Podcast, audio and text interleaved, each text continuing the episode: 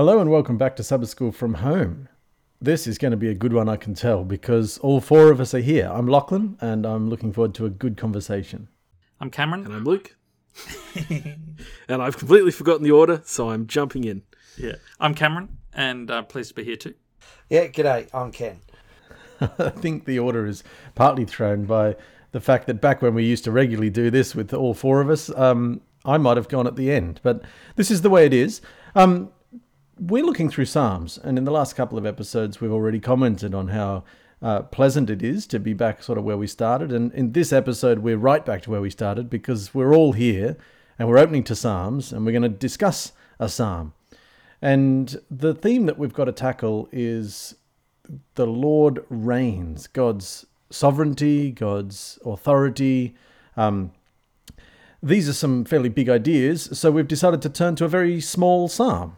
So we're going to have a look at Psalm 100. So why don't we turn to it and have a read?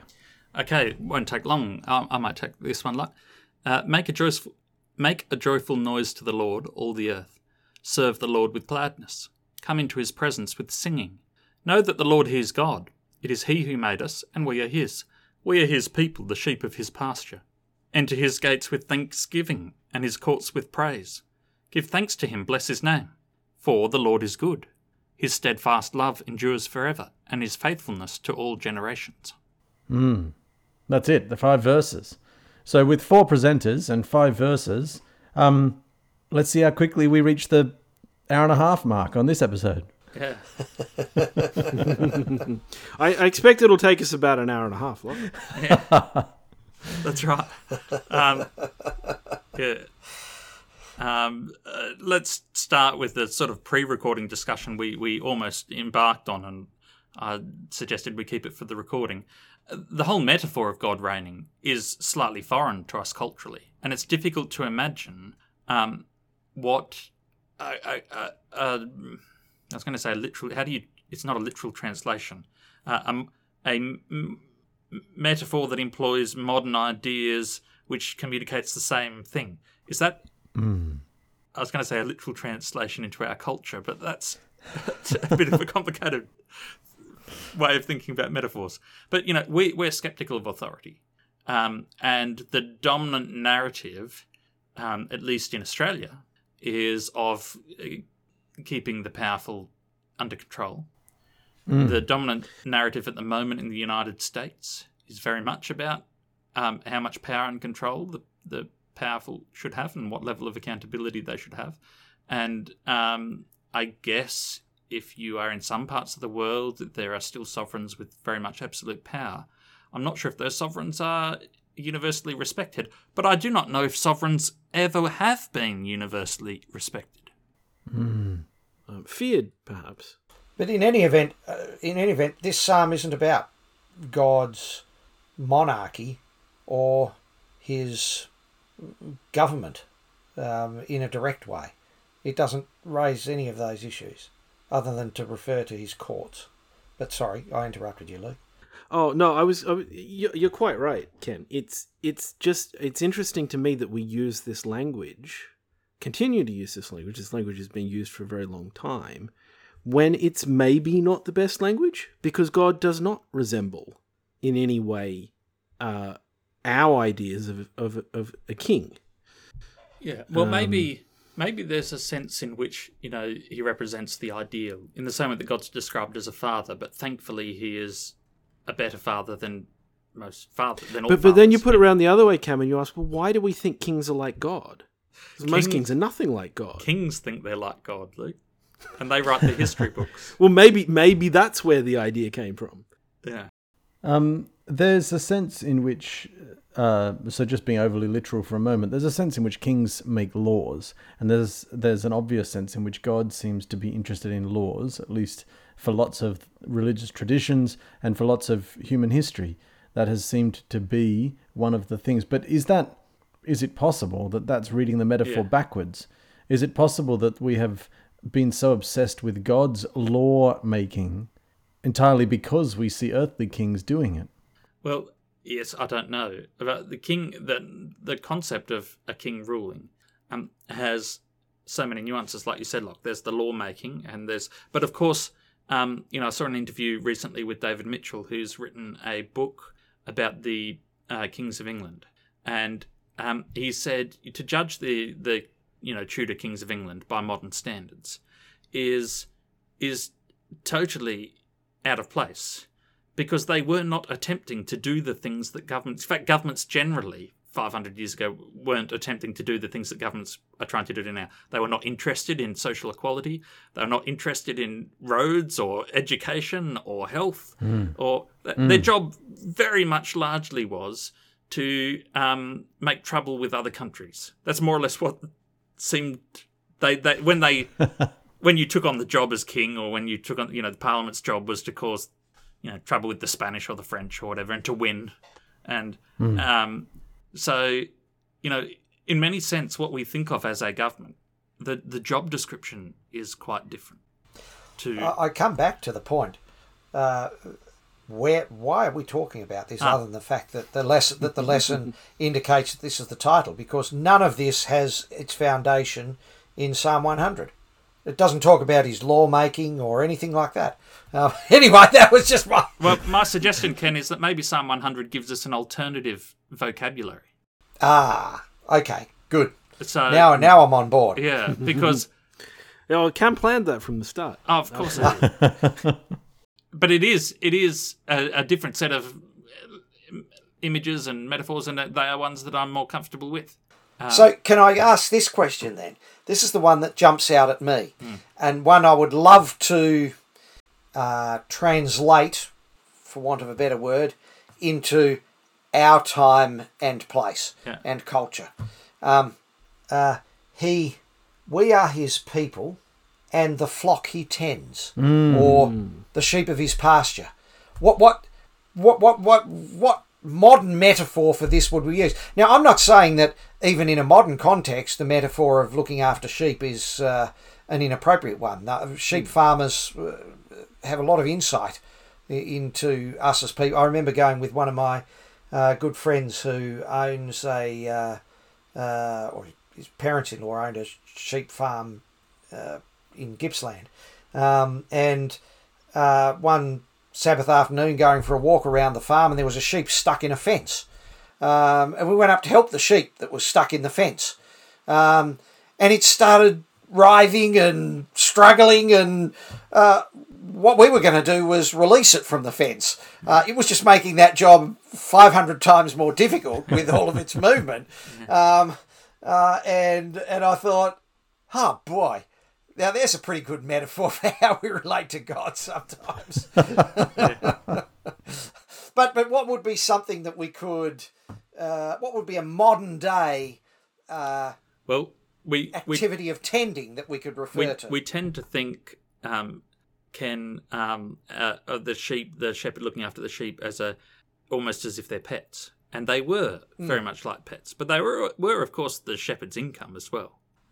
Um, so you could say, what happens if you said um, we're his people? Uh, we are the companies in which he has chosen to invest. yeah okay okay yes, that's an interesting concept I, Yeah. I, I was going to say, I think the shepherd metaphor still holds in modern times if people have any sort of understanding or connection or experience with with farming and, and rural communities. Uh, It, it's completely useless for city people. um, and uh, that um, uh, the, the the companies in investing, yeah, that's not bad. Um, it might be like your pet. Um, uh, th- there are people who uh, we've got good friends who own dogs. Um, my some of my children own cats. Uh, they love them and care for them and tend to them and uh, buy their toys and their their food and change their water and clean it and um, you know I mean I don't know is that a is, is that some modern metaphor? Is there something that's not even animal related though? Uh, something else. I, I, the investing in the company is one but now I sort of feel like okay we've suggested that. We've gone down that path. Uh, and we it. sort of we've, we've brought out brought our Yeah. thinking to that path and I, I'd like to open it back up again Yeah. where else could it be Before we open it up, the reason why I like the share metaphor, which I've never contemplated until today is that there is a suggestion that um, what am I trying to say? We usually think of the shepherd looking after the sheep as purely a service that the shepherd is giving to the sheep. But in point of fact, the shepherd r- has relied or gets something back from the sheep as well. It is, in fact, although a very unequal relationship, it is a relationship that benefits the shepherd. And and God, the idea of saying, God, well, I'm going to invest in these people.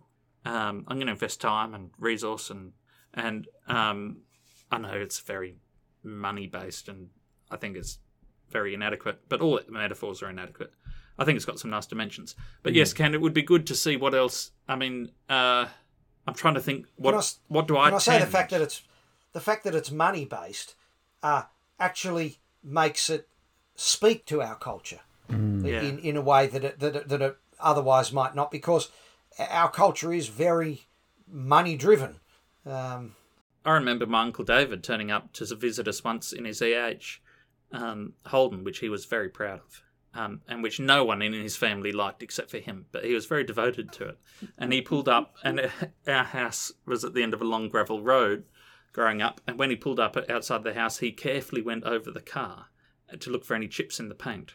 And he, when he found a chip in the paint, he opened the boot where he had a small vial of the authentic paint you know, and a little paintbrush and pulled it out and painted it up so it wouldn't rust the body. So maybe we're we're God's collective uh, collector's vintage car. yeah, yeah, yeah. There, there you go. I mean, that's that's an interesting a good analogy. Yeah, yeah, and and uh, uh, I bet your uncle David wishes he still had that EH. Yeah, I bet he does. yeah. Um, Yeah. I, I was going to say perhaps we're the charitable causes that he chooses to donate to. yeah. Yeah, okay, okay. Does he does he send us? Um, uh, does he keep sending us um, marketing material in the mail? No, we Uh, keep sending it to him. We send it to him. Maybe that's what prayer Okay, is. okay, that's that's our prayer. It's our marketing material. Please give us this. Uh, but realistically, realistically, actually, there is some good similarities. God um, opens himself up to all sorts of sort of emotional manipulations. I'm thinking of Moses there in the desert saying to God, God, you can't do this. You can't destroy these people. What will people say? Think about your reputation. Um, this is not the sort of person you are. You're a good, you're a good God. You're gracious and you're kind.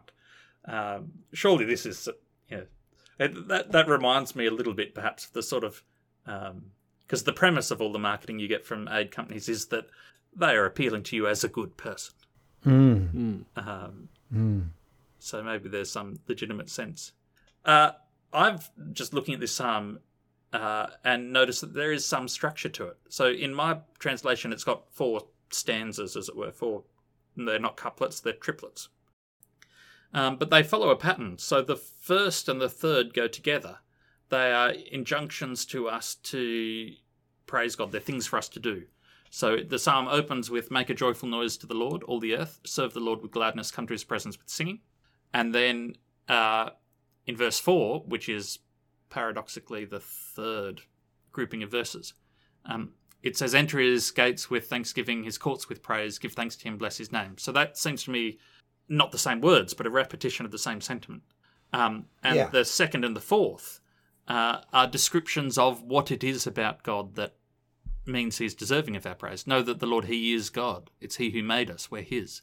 We're his people, the sheep of his pasture. And then the final stanza is uh, For the Lord is good. His steadfast love endures forever, and his faithfulness to all generations. I've been looking at this since we started recording, trying to work out whether there is any useful, clever pattern to be identified here. The Lord is good and the Lord is God, of course, are the same thing in English, differing by one extra O.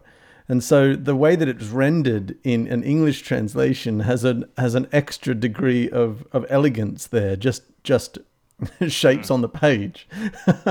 but actually there's a more there's a more important point to make, which which relates back to what we've just been discussing. When you read in verse three, we are his people, the sheep of his pasture, and in to some extent, I've been listening carefully. To some extent, the contemporary metaphors we've attempted to identify all fall into the same trap as that phrase in verse 3. They make it sound as if there are others that are not God's people. Well, But if you read it following on from verse 1, shout with joy to the Lord, all the earth. This psalm is an injunction to all creation.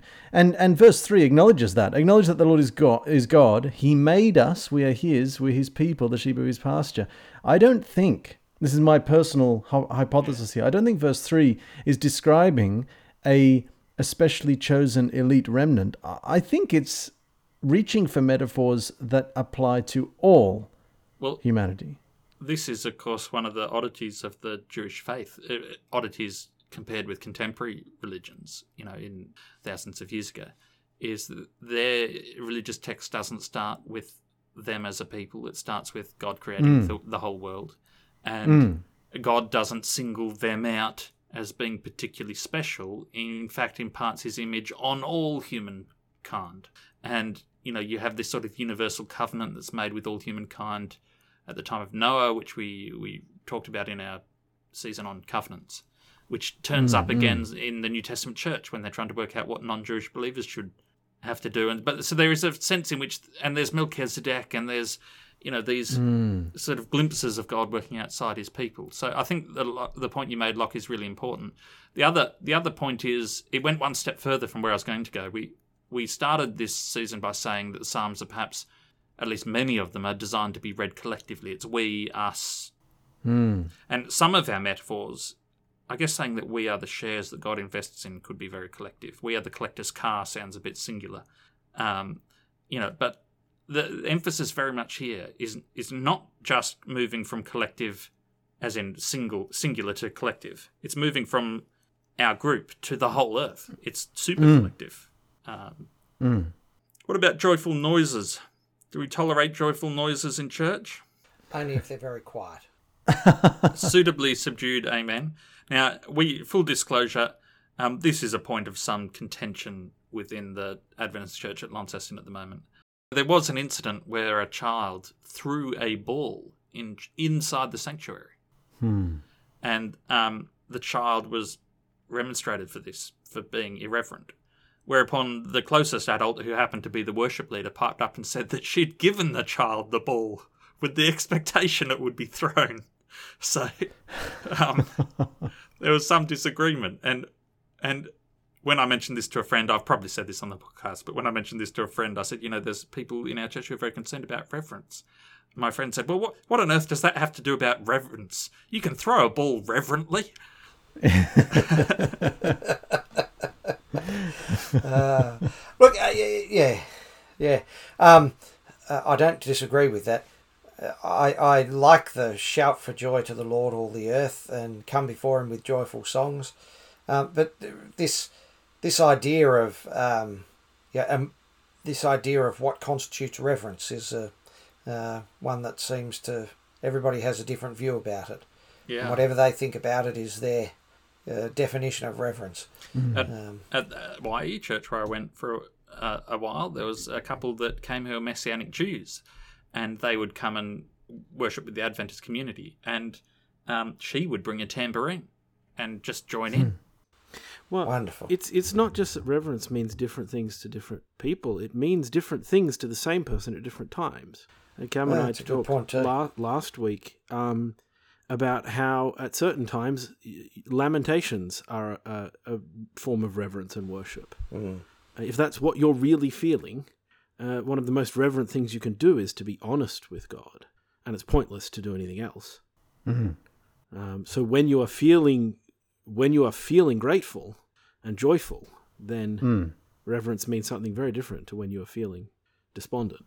Well, I'm glad you brought that up, Luke, because when we very first read this at the start of this episode, I, I didn't, but I was going to make some comment about, well, this is clearly not one of those times when the, the psalmist was, was feeling a bit down in the dumps. You know, I mean, th- this psalm is very clearly um, It's upbeat. Upbeat, and that's that. I'm not criticizing at all, but I, we do need to remind ourselves that this is not th- this is not instruction for all time. You know, when, when it says shout with joy to the Lord, I don't think it's an instruction to say no matter what at all times, make sure you are always shouting for joy to the Lord. I think it's saying at this moment I'm overflowing with with joy and and an upbeat enthusiasm for things.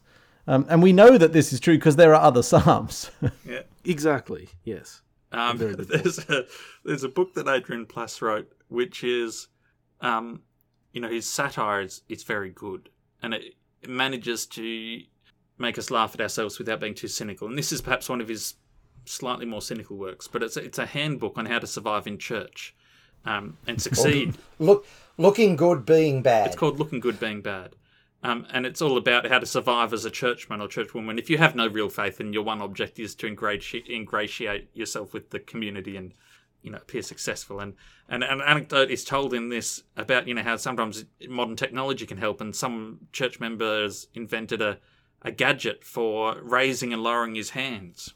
So it has has a little system of hydraulics, and it means he can nod off t- to sleep in church, and um, his hands go up and down at, at intervals, and um, so yeah, so the, but then it malfunctions and his arms are going up and down, and he he calls out he calls out. Um, Oh God, I just can't stop it. God, I just can't stop it and uh, fortunately, it's it's received by the rest of the um, congregation as a new manifestation of the Spirit, and it's incorporated into part of the service. But uh, yeah, there you- you wouldn't want this joyful noise to be um, wrung out of people. Um, you know, there's the No. Well, yeah, there's George Farmer's if you tried, firstly, it wouldn't be joyful, and Yeah. secondly, it, it wouldn't be worship because it Yeah. would be a lie. On the other hand, and, and all of that's important, and, and it's but we do need to also make room uh, uh, for this Yes. genuine, positive Thanksgiving. Uh, it's it's easy, and I have a terrible tendency to do it to sit back and look for the look for the other side. Um, uh, and and to say, well, look, I mean, oh, but we, you know, here, yes, we've got this psalm of joy, but you know, we need to be able to lament as well. Um, Ken, I'm but. But yes, true, true. But but let's let's give room for people to have the joy when they have it. I'm I'm the same. Oh, absolutely. Yeah, I'm the same, Ken. I suspect everyone on this podcast is a little inclined to be contrary. But there's, of course, the, the I'm verse. there, there is, of course, the verse where Jesus looks at the. Uh, is it the Pharisees and said, you know, you're like the children in the marketplace. You know, we, we played a married song and you wouldn't dance, so we played a funeral Yeah. song and you wouldn't cry. Um, yeah, yeah. so yeah, you know, there's a sense in which we have to embrace all, and it's not just our own individual experience; it's the collective experience. Um, you know, there is something uplifting about celebrating with the community, but there's something very nurturing and supportive about mourning with the community. Um, there is a sense in which this collective nature of this psalm is is very much at its essence, um, and the psalms in general. I'm just looking at the structure of the psalm again, and it's got the four blocks, but each of the four blocks is actually just a single thought repeated three times. Yes, it's it's um, it's it's three. Uh, well, it's it's it's it's kind of three phases. The first one is about um, worshiping God. Yeah, The second one is about God, who God is, and who we are. yeah, And then the third one is is about worshiping God. And then the fourth one, which is verse five, is is about who God is. yeah. And And then within each of those, so the first one is make a joyful noise to the Lord, and then it says serve the Lord with gladness. Well, that sounds a bit like come to His presence with singing. Well, that sounds like a joyful noise too. So it's sort of like here's an idea, and I'm reminded of the advice that I think I picked up from Norm Young, but I've used it whenever I've taught uh, students how to write essays. And I point out to them that the whole point of an essay is, is as a statement of a position, and you're sort of trying to at least make people empathise with your position, but possibly even convince them. And one of the oldest tricks in the books is just to repeat. And so in the introduction, you tell everyone what you're about to tell them, and then you tell them, and then in the conclusion, you tell them what you've just told them. Um, there's a little bit of that here. yeah, well, that's what I. Yeah, it but seems but, to but be. in a very good way. you Yeah. know. Oh yeah, The- yeah, yeah, the- yeah. The, the language is, is it's different. It's it's variations on a theme, and it does alternate. You know, praise God because God is good. Praise God because God is good. That's the pattern, yeah, and it repeats it- twice. and again, I I fall into the trap. I was attracted by the story that was told of the preacher who stood up and said to the congregation, as some preachers are wont to do, um, uh, you know, God is good, all the, and the congregation responds all the time, and the preacher says all the time, and the congregation responds, God is good. Um, uh, one of these refrains, and uh, the preacher stood up and uh, uh, said that refrain, and the congregation uh, responded as it was expected to, and one of the members got up from the who just experienced a tragedy, got up and walked out and said, "Not today, he's not." Um, and you've got to be sensitive to that. Um, but of course, and that's the genuine experience of that congregation member. Um, yeah. uh, but I, think still at the end of the day, uh, this is our uh, position that notwithstanding the disasters and the tragedy uh, and the terror that exists in the world, that uh, uh, God is good.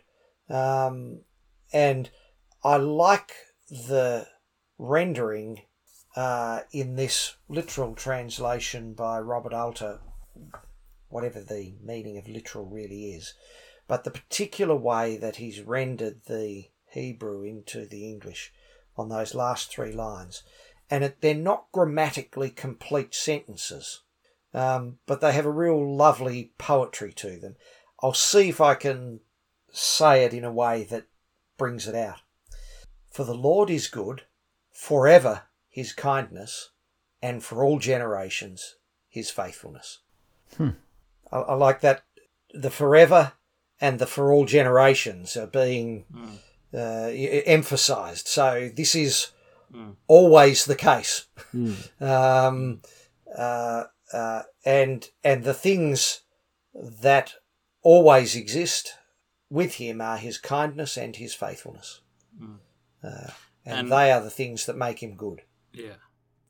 And while there may be many instances where his um, character, those aspects of his character, do not appear to be expressed in the world around us and in our lives, um, we accept we accept this as um, the paradigm in which our sorrows reside.